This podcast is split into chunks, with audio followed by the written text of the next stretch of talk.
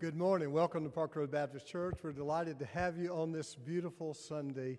Thanks to Roxanne Holt Watson for playing. Chris White, who often plays for us on Sunday mornings, is home recovering from knee replacement. He'll be back soon, but we're always glad to have Roxanne. We're delighted to have you in the room. We have a good crowd here. We have folks joining us online, so welcome. The only announcement I want to make for you this morning, really, is to call your attention to our summer schedule. These were in the newsletter this week. You can find them online. You can pick up a copy in Helt Hall. We have a full schedule for the summer. Lots of opportunities for you to be, be together here uh, and in other places. So please make note of that and be church together this summer. I do want to say congratulations to Katie Welch and Travis, who have a new little boy, Lyndon Roan Brown. I think they're going to call him Lenny maybe for a little bit. Uh, Lenny was born this past week. Mom and baby are doing well, and so we remember Katie and Travis and Lenny, uh, who joins uh, his big brother Heron at home. And hopefully, we'll have a chance to introduce him to the congregation here before long. As we prepare to worship, uh, I, I need to call your attention to the hymn.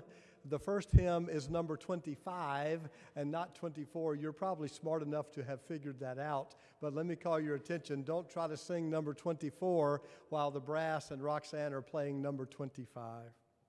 We're delighted to have you here this day as we prepare our hearts and minds to worship. Listen as Roxanne plays.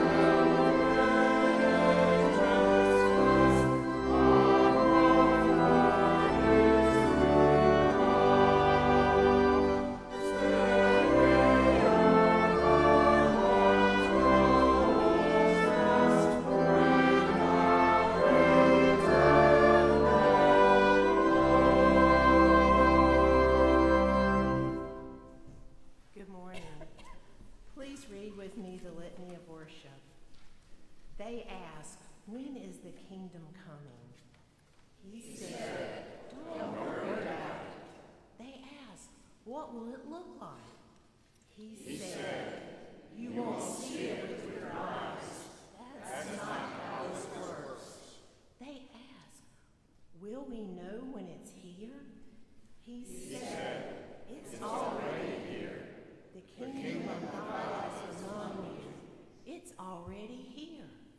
Among us, within us. Thanks be to God. Let us pray. Dear God, thank you for being with us all of the time, even when we don't recognize you. Let us know and feel that you are here among us. Let us live our lives for you now, not waiting for a time to come. Let us love and care for our neighbors and this earth now, not waiting for a time to come. Let us do the work of your kingdom now, feeding the hungry, giving drink to the thirsty, shelter to the stranger, clothing to the naked, caring for the sick and visiting those in prison. Help us not to waste our lives waiting for signs of a kingdom to come, but to realize you are here and now among us. These things we ask in the name of Jesus, who taught us to pray, saying, Our Father, who art in heaven, hallowed be thy name. Thy kingdom come, thy will be done, on earth as it is in heaven. Give us this day our daily bread, and forgive us our trespasses, as we forgive those who trespass against us. And lead us not into temptation, but deliver us from evil. For thine is the kingdom, and the power, and the glory, forever. Amen.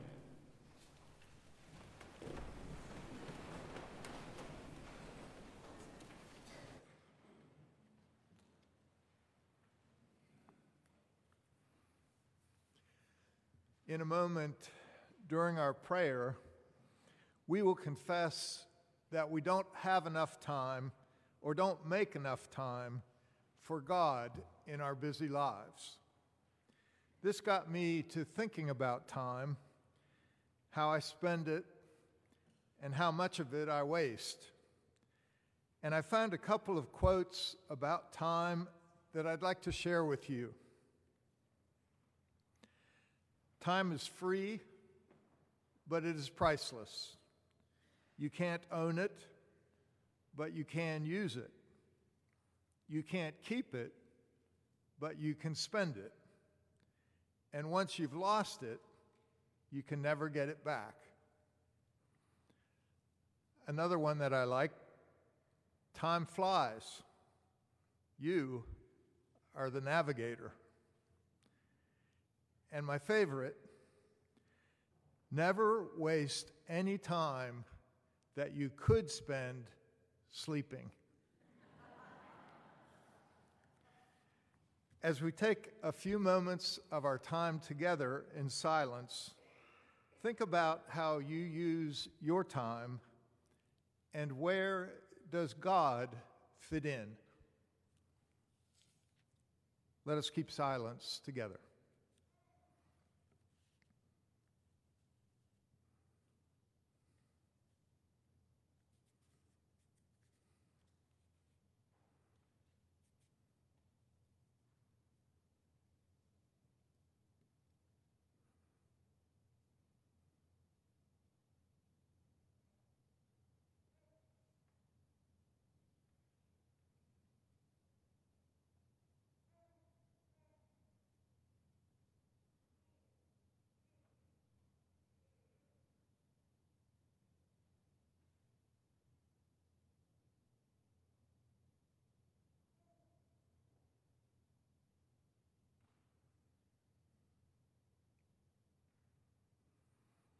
Now, would you pray with me our prayer of confession?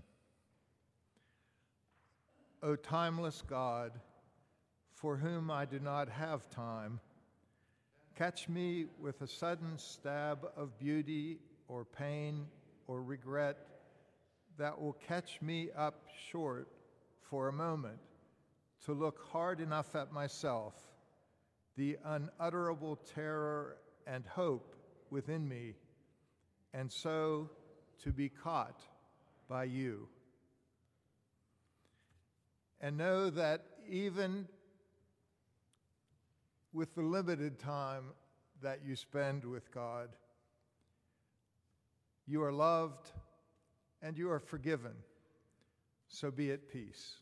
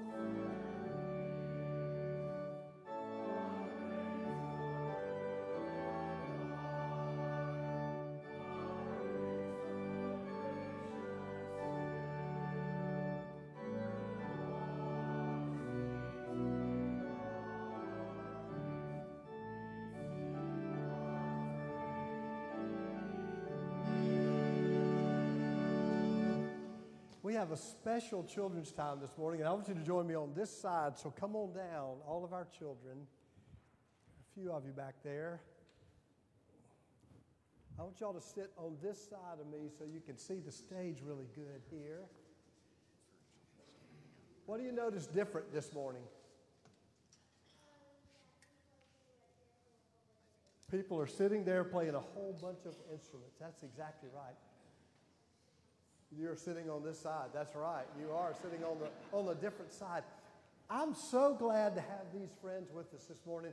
Three of these folks, Courtney and Alexander and Dale, and I play together in the Charlotte Pride Band. We practice in this room every Thursday night and have concerts here. And Dorian is a new friend of mine, and they're all here today to play with the choir. And you heard them playing um, on the first hymn. I want each of them to play for you so you can hear what these instruments sound like. Everyone is a little different. Courtney plays the trumpet, and she's going to let you know what the trumpet sounds like.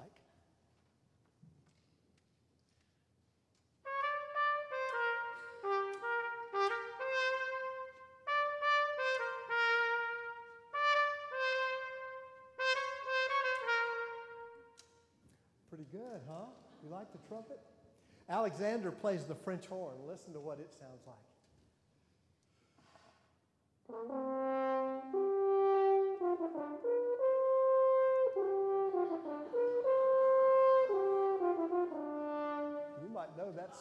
Thank you, Alexander. The French horn. Uh, Dale plays the trombone. Listen to the trombone. I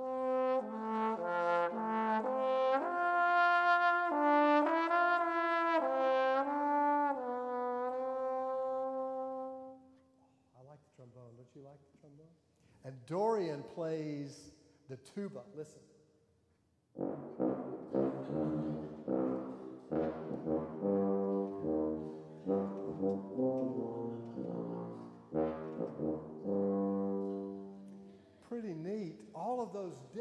Instruments, they look different, they sound different, but you know what? You can play them together and they're beautiful. I want you to listen. They're going to play the hymn that we just sang, they're going to play through one time. Listen as they play together.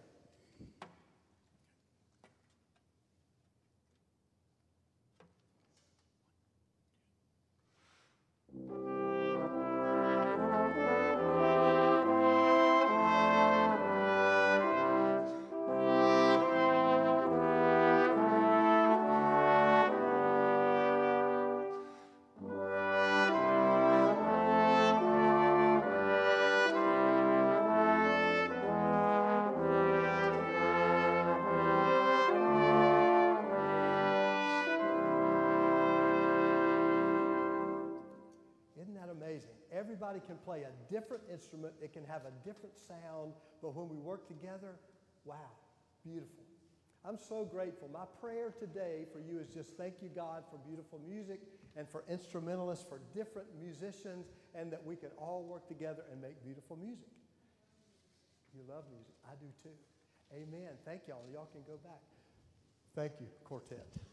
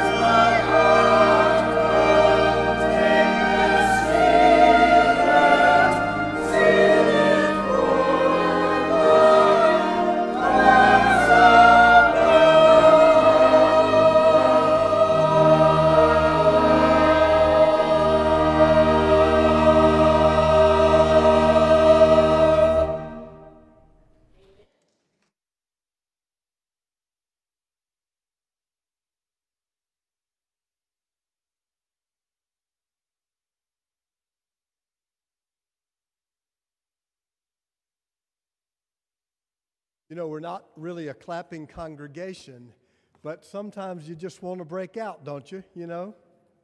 Um, I understand that not being a clapping congregation. I just say, let the Spirit move, you know. Thanks to our brass. Thanks to our Sunday only choir. Third Sunday of the month, if you want to come sing in the choir and don't have time for a Wednesday night rehearsal, you can join us and look what we can do when we all sing together. So thanks to those who have joined us for this morning. Today, we are ending this Eastertide series that we have called The Stories We Tell. We've tried to learn something about what ought to be essential to our understanding of church from the stories of the early church. that which was essential in turning a fledgling group of Jewish dissenters into a viable, vital new spiritual movement with lasting worldwide impact, that ought to be instructive to us. They talked about resurrection and belief, breaking bread and abundant life, the way and the spirit. Those stories have animated the Christian church for 20 centuries. When we get all caught up in culture wars and petty theological arguments that divide Christians, making us increasingly irrelevant to the current day, we need to remember what it was that set Jesus' followers on fire. It was not theological purity, it was a deep conviction that the Jesus story is life changing, world altering. We finish telling these stories today on this day that is called Ascension Sunday in the church. Luke is the only gospel writer who tells the story of the ascension of Jesus. In his sequel to his gospel, Luke wrote both the book of Luke's, Luke and the book of Acts. Luke tells the story this way in the book of Acts. So when they had come together, they asked him, Lord, is this the time when you will restore the kingdom to Israel? He replied, It is not for you to know the times or period that the Father has set by his own authority, but you will receive of power when the Holy Spirit has come upon you, and you will be my witnesses in Jerusalem and in all Judea and Samaria and to the ends of the earth. And when they had heard this, as they were watching, he was lifted up, and a cloud took him out of their sight. While he was going and they were gazing up to heaven, suddenly two men in white robes stood by them and said to, to them, Men of Galilee, why do you stand there looking up toward heaven? This Jesus, who has been taken up from you into heaven, will come in the same way as you saw him go into heaven. And then they returned to Jerusalem from the Mount of, of Olives, which is near Jerusalem, a Sabbath day's journey away that is as many steps as they could walk on a Sabbath day. You know, you could only walk a certain number of steps. Mount of Olives is not far from Jerusalem, it's right across the valley, but that's the number of steps you could take on a Sabbath day. It was a Sabbath day's journey away. When they had entered the city, they went to the room upstairs where they were staying. Peter and John and James and Andrew, Philip and Thomas, Bartholomew and Matthew, James, son of Alphaeus, and Simon the Zealot, and Judas, the son of James. All these were constantly devoting themselves to prayer together with certain women, including Mary, the mother of Jesus, as well as his brothers. There's our story for the day. We've had some really fascinating conversation in recent Bible studies that I lead, both the Wednesday morning group and our twice a month Tuesday morning study. It is wonderful to have the time that we cannot take on Sunday morning during a sermon to more fully unpack a biblical text. You're all welcome to join us for Tuesday or Wednesday Bible study. This past Wednesday, we discussed today's text, and as I was talking, I was getting some of those looks around the table like, What? You, you believe what? You, you don't believe what? I've seen those looks before, but it made me wonder if you've not been listening for the last 22 years. Or maybe Amy and I have just not said it clearly enough. We will take the blame. But what you need to know is that our hermeneutic, which is just a fancy word for the way you read and interpret Scripture, our approach to the Bible has not changed. It's exactly the same as it was the first day we drove up in the driveway and unloaded our books into the church office here. In fact, the first year we were here, Amy told you that she did not believe there was an historical man named Jonah who was literally swallowed by a literal fish and stayed in the belly of that fish for three literal days. Now, she did have to swallow a little hard when she told that because her family had showed up that day unsus- un, uh, unannounced to Amy. And uh, she didn't know she was going to have to kind of come out, you know, as a liberal that day. Um, you know, that's not the way they tell the Jonah story at Leesville Southern Methodist Church, a church that will still not admit a woman as a pastor. So I want to make sure today that I make it clear to you about this story. Are you listening? I do not believe that one month and 10 days after the resurrection, Jesus walked out onto a hill in a town called Bethany, and the flesh and bones of his physical body levitated off the earth and was carried up in some miraculous meteorological display, disappearing into a bank of stratus clouds as he made his way up into heaven. I tried to say that as precisely literally as possible. I do not believe that happened. Now, what bothered me about the conversation on Wednesday was that I know some of the men sitting around that table, as I know some of you don't believe that either. But, you know, well, it's in the Bible, and, well, you know, what do you do with that? And, well, what most people do with that is just set it aside. They don't deal with it because they don't believe it, but they don't know how not to believe it because, you know, it's in the Bible. So the story, and usually the whole Bible as well, just gets set aside, dismissed, read with one large eye roll, you know, the Bible, one of those stories. For more than 20 years, Amy and I have been trying to tell you there is a different way to read the Bible. Just because I don't believe the literal factuality of this story does not mean that I do not affirm the ascension of Jesus. I absolutely do. The New Testament says he ascended to the right hand of the Father, and I believe Jesus is at the right hand of God. Just because I don't read literally does not mean the Bible is not important to me. It is. It doesn't mean it's not true to me. It is. It doesn't mean I don't affirm the inspiration of Scripture by the Holy Spirit. I absolutely do.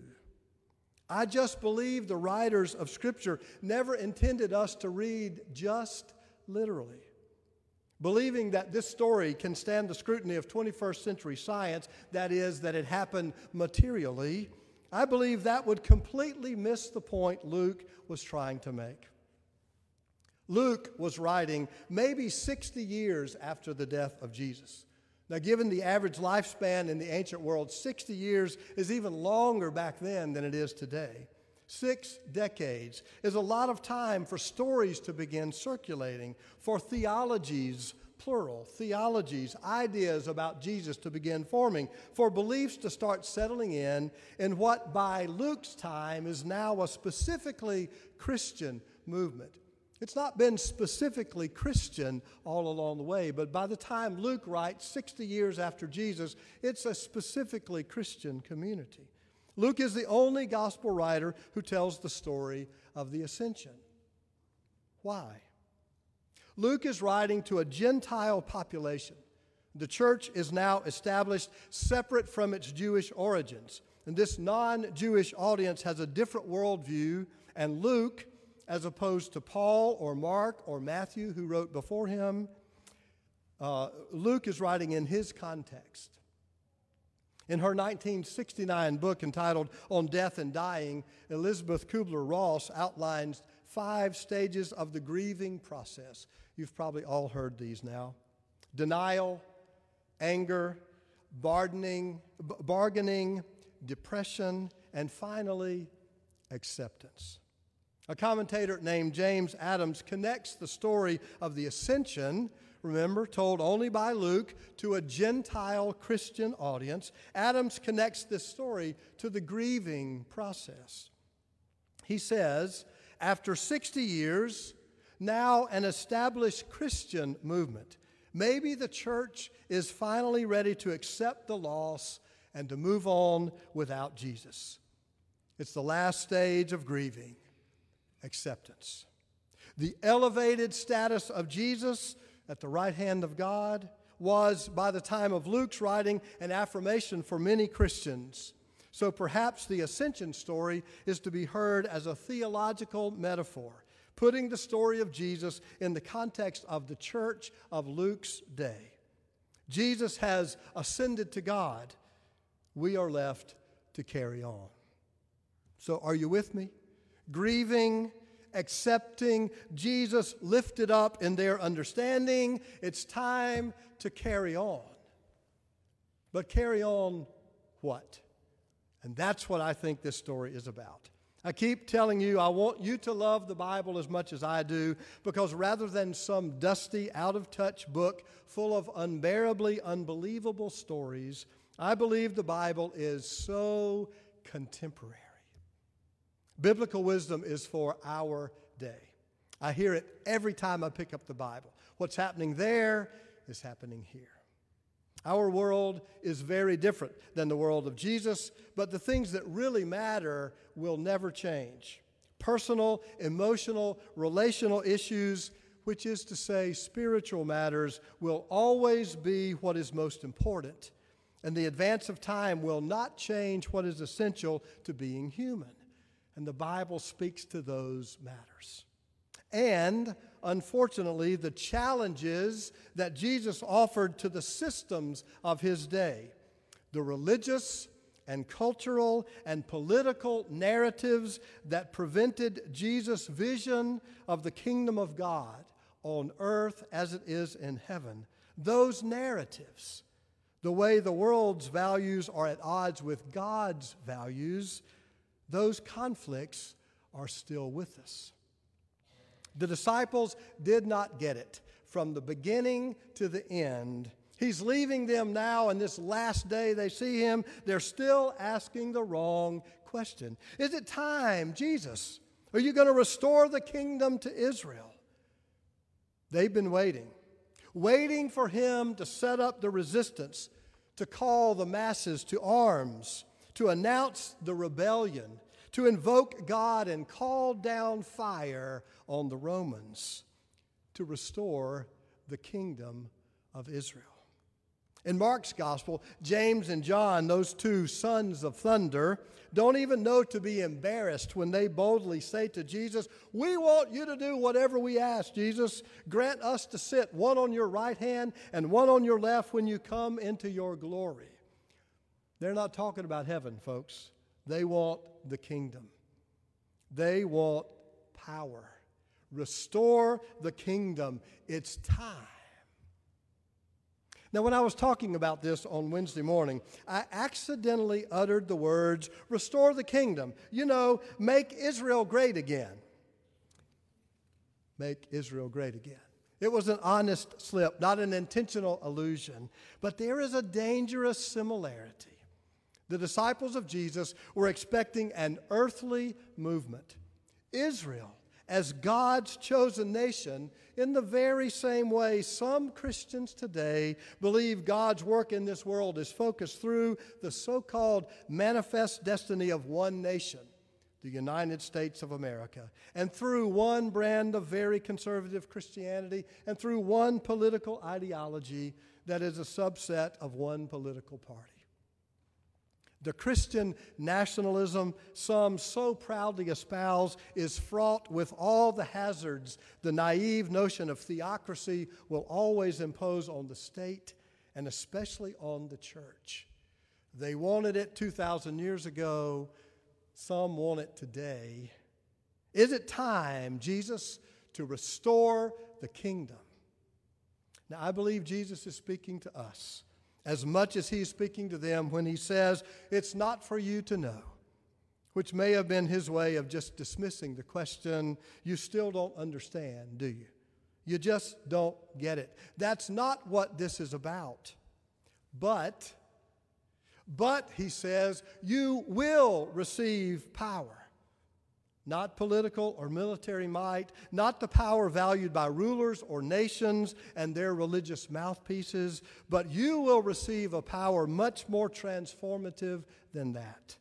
You will receive power to become my disciples, power to carry on in my absence, power to love your enemies, power to be meek and merciful power to forgive and forgive and forgive. Power to value the least, not the greatest. Power to uphold the last, not the first. Power to serve, not to dominate. Power to do unto others only what you would have them do unto you. Power to break down walls, not build up divisions. Power to be true, not to be right. Faithful, not pious. Power to take up a cross, not a sword. You will receive power. The only kind of power that can change the world the power to love, even if it kills you. You will receive the power that could literally bring the kingdom of God on earth as it is in heaven if you choose to receive it. Is it time, Jesus? Yeah, it's time, church. Way past time. May it be so. Amen.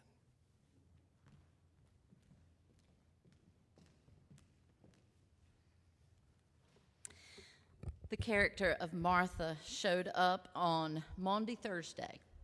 She makes her last appearance today as we end this series, though I don't think I'm putting her away. This will be my seventh creative writing around a text uh, from the perspective of Martha as I imagine she might have experienced things that we don't have written down from Matthew, Mark, Luke, or John. So I don't know if I'm right. I think I am. That it probably went something like this, and at least in my imagination, I am very right. Um, I am going to do something with this. Many of you have been very kind and asked me if I'm going to do something with this, and I am going to do something with this, but I think I have a few more to write to get the full um, essence of how Martha might have experienced this time with Jesus during his life, around his death, and then in these resurrection moments. So, you all get to say goodbye to Martha in here today, and maybe one day you can buy my book and pay for my retirement. They tell it in a way that is so specific. The eleven were there that day, and they went back to an upper room to Mary, his mother, and the other women and his brothers. I don't know why it is so hard for them to acknowledge that I was there. There were 12. There were 12. There were 12. How hard is that? It wasn't the exact original 12, but there were still 12 of us there that day, and I saw it with my own two eyes.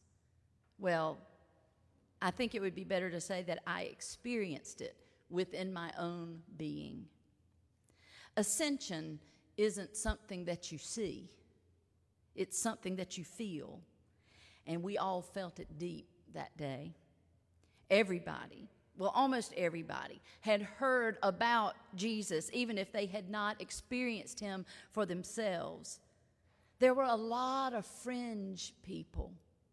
They had heard about him, but they had not experienced him in any up close and personal way. We had experienced him. And once you experience Jesus, you are forever changed. It's as simple as that. These fringe people had been mumbling now for over a month. We didn't really have to eavesdrop because they were clearly saying it loud enough for us to hear. They kept saying, some in kind ways, but most in accusatory ways, it's time for them to get over it. I mean, everyone knows about grief. Everyone knows about losing someone that's close to you and the pain that comes with that. It is such a part of our life, death, that is, that you have to move on. But moving on from Jesus was different. And so, yes, we had heard the rumblings. It's time for his little band of happy followers to get over it, get back to living. Can I just say, as carefully as I know how, anyone that tells anybody to get over death has no idea what they're talking about. I will never get over it. I don't want to get over it. My depth of pain is in direct correlation to my depth of love, and that, my friends, was deep and abiding. So I will hurt forever. But on this day, what we experienced collectively was that it was time for us to move through it. Please, for the love of God, don't ever tell anyone to get over it. How do you get over the absence of someone who has so radically changed your life? Your way of thinking, your way of being, your way of seeing the world, your way of seeing each other, your way of seeing yourself. I will never get over that, so don't tell me to. But on that day, as we were sitting around and talking and crying and laughing a little too, we realized that we were pretty stuck. Someone said, I feel like I'm spending all of my time looking around behind me, beside me, above me, expecting for things to return to the way they were. Oh, we all knew that feeling so well. Well, something happened that day. I think they call it acceptance. And we decided we couldn't keep looking for him to show back up, at least not in real and tangible ways like it used to be, but he could keep showing up.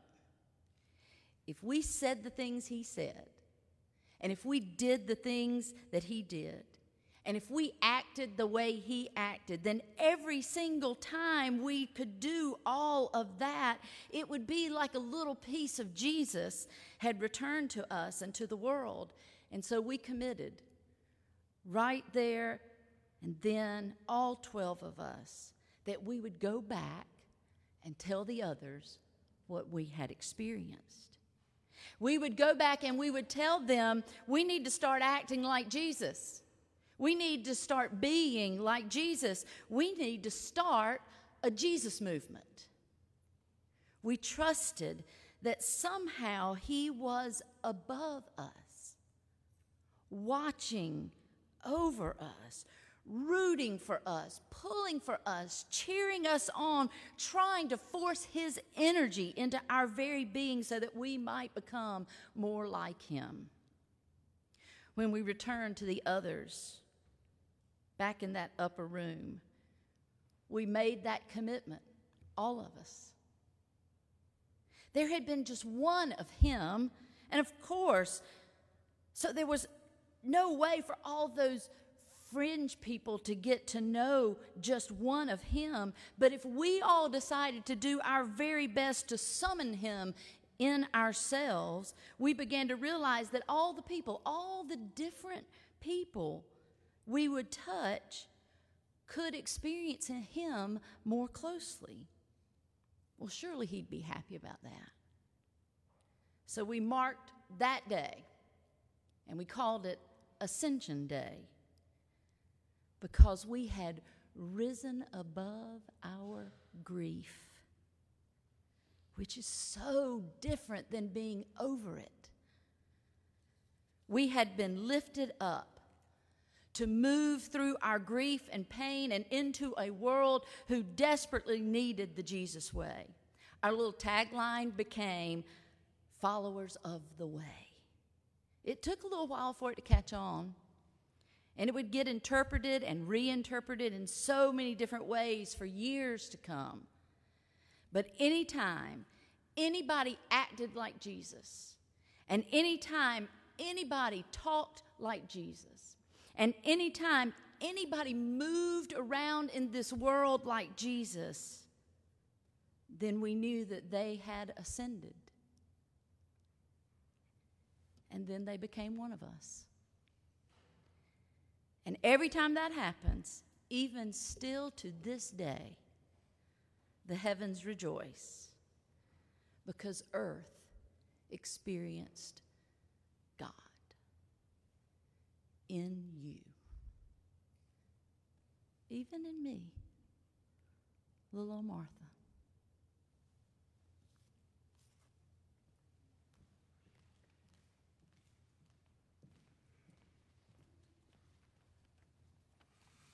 Let us pray. Gracious and loving God, Our desire, like that of Martha and the earliest disciples, is to follow in the way of Jesus.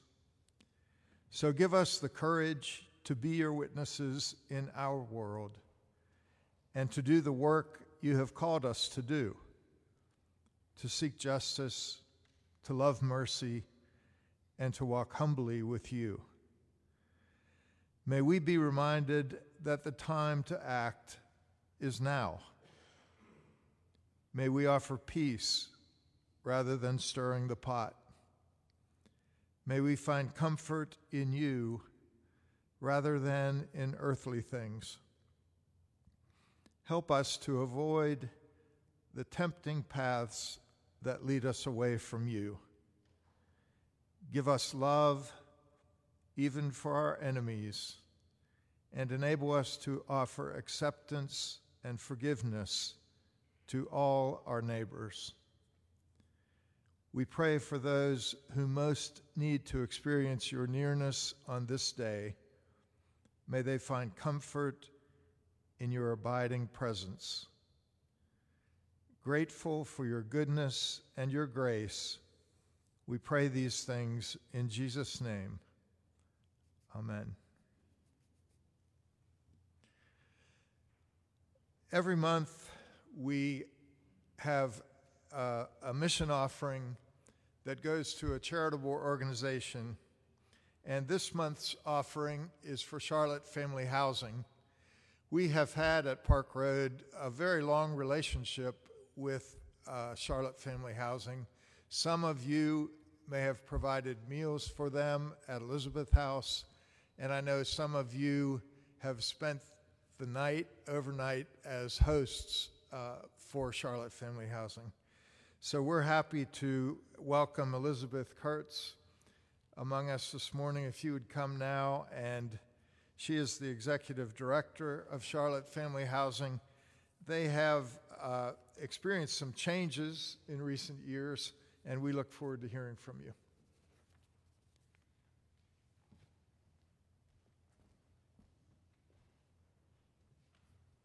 Thank you, Dan. And thank you to all of you who have served alongside us over all the years. You won't see it with your eyes. That's not how it works. The kingdom of God is among you. God's kingdom is among us. It's the people in this room, it's the moms we serve at Charlotte Family Housing, and it's in the relationships that we build together. We're called to serve those who have less, which is not to be confused or construed to mean that those in need are less. We are all God's children. Today, I want you to take three things away from my comments. The first, I want to remind you of the mission of Charlotte Family Housing. The second is I want to tell you a little bit about the people we serve. And the third is I want to talk a little bit about new ways that you can join us. Our purpose is to empower working families experiencing homelessness on a path to long term self sufficiency and long term housing stability. People like Natalia, who might be on the other end of the phone when you call your bank for customer service needs. Or Angela, the phlebotomist at your doctor's office when you go to get blood taken. Or Shirley, who runs food service for a local daycare chain.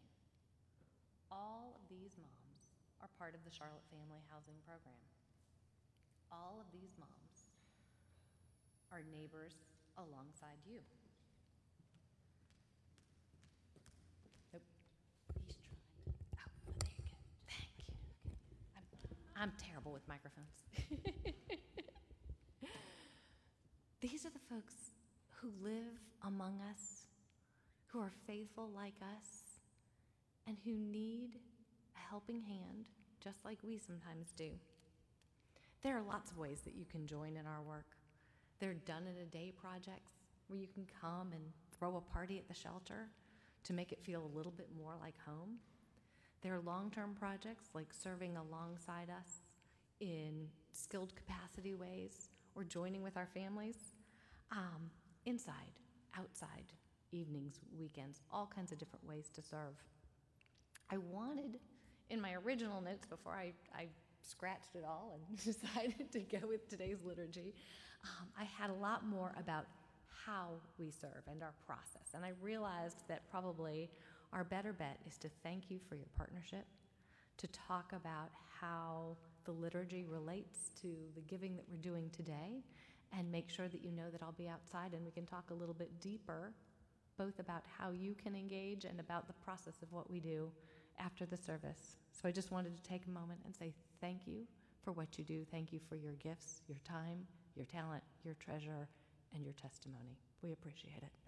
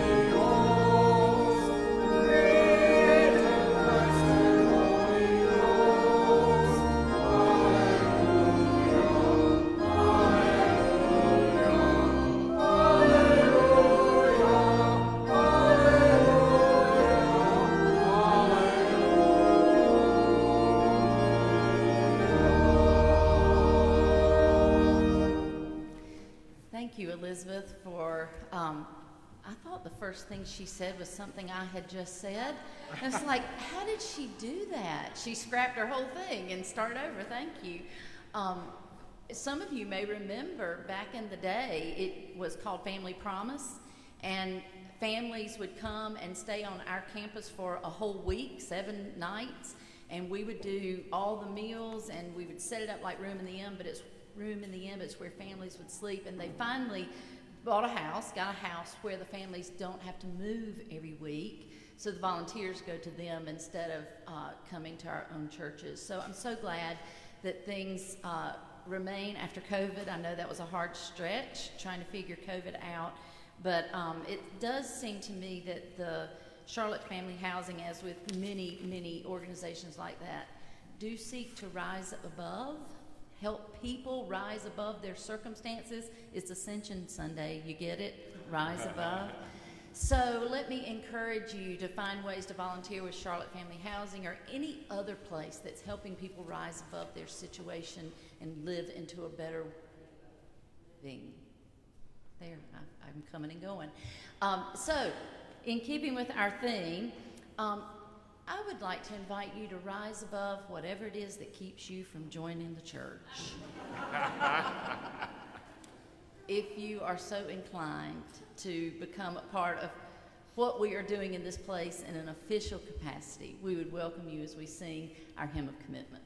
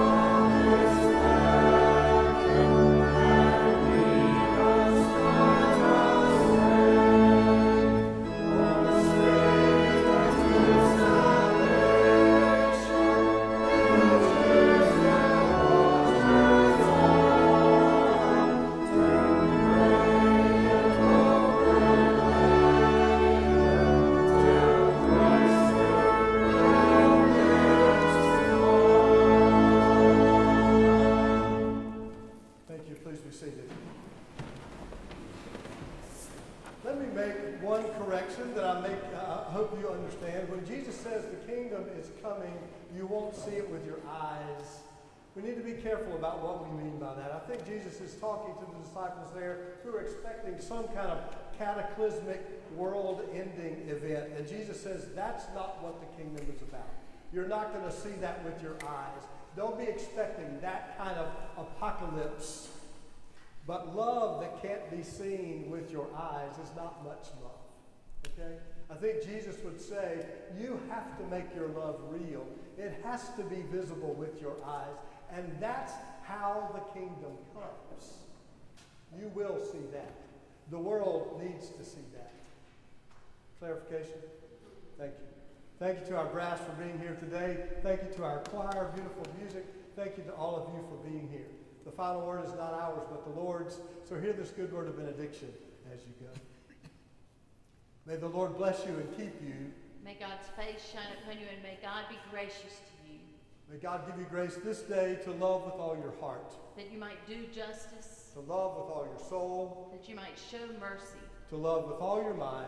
that you might walk humbly with your God, As you go into the world this day, dear friends, love the Lord your God with all your strength. and love your neighbor as yourself.